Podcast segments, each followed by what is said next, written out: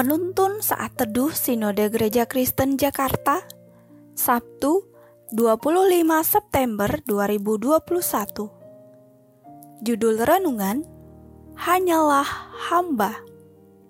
Nats Alkitab terambil di dalam kitab Lukas pasal 17 ayat 7 sampai 10. Tuan dan hamba.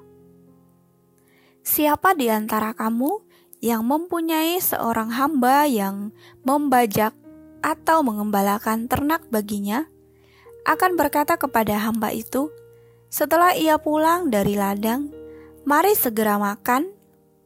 Bukankah sebaliknya, ia akan berkata kepada hamba itu, "Sediakanlah makananku, ikatlah pinggangmu, dan layanilah aku sampai selesai aku makan dan minum." Dan sesudah itu, engkau boleh makan dan minum. Adakah ia berterima kasih kepada hamba itu? Karena hamba itu telah melakukan apa yang ditugaskan kepadanya.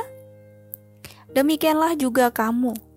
Apabila kamu telah melakukan segala sesuatu yang ditugaskan kepadamu, hendaklah kamu berkata, "Kami adalah hamba-hamba yang tidak berguna." Kami hanya melakukan apa yang kami harus lakukan. Sebuah hal yang wajar jika setiap orang mengharapkan pujian karena telah mengerjakan sesuatu yang hebat dan yang tidak biasa. Tanpa pujian, apa gunanya semua perjuangan yang dikerjakan? Ada sebuah idiom mengatakan seorang dapat hidup tanpa makanan, tetapi tidak bisa hidup tanpa diberikan pujian. Cara pandang ini bisa diterima karena kita merasa telah mengerjakan sesuatu yang sangat baik. Karena itu, kita dapat merasa layak menerima penghormatan dan penghargaan lebih atas kehebatan itu. Tetapi, renungan hari ini berbicara hal yang berbeda Tuhan Yesus memberikan perumpamaan tentang tuan dan hamba.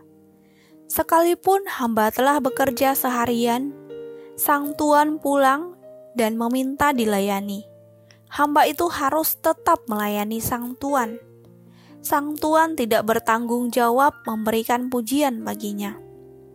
Pesan dari renungan ini adalah Yesus yang sedang berbicara tentang sikap hati kita di hadapannya Sikap hati menyadari siapa diri kita dan siapa Tuhan kita.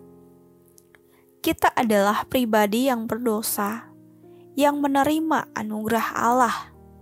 Keselamatan cuma-cuma telah diberikan kepada kita. Semuanya sudah cukup bagi kita.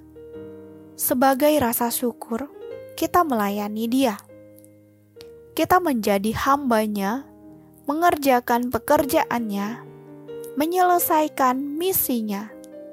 Sebagai hambanya, mengerjakan pekerjaannya dan menyelesaikan misinya adalah keharusan dan kewajaran. Hamba tidak merasa layak menerima pujian dari apa yang seharusnya dikerjakannya.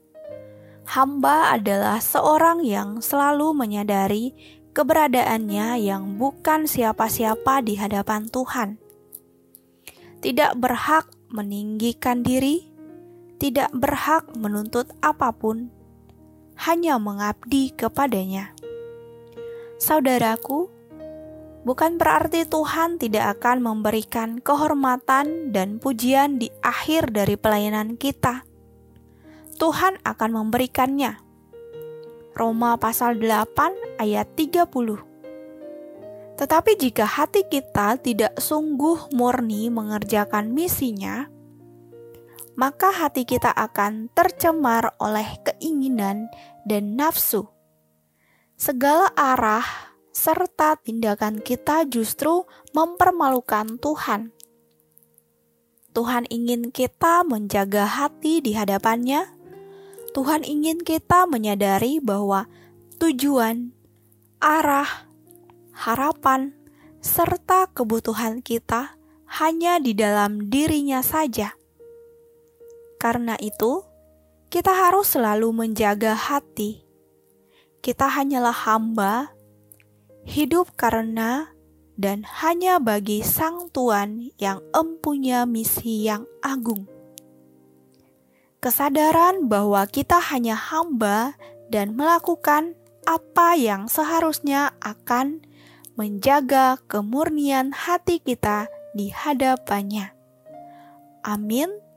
Terima kasih, Tuhan Yesus memberkati.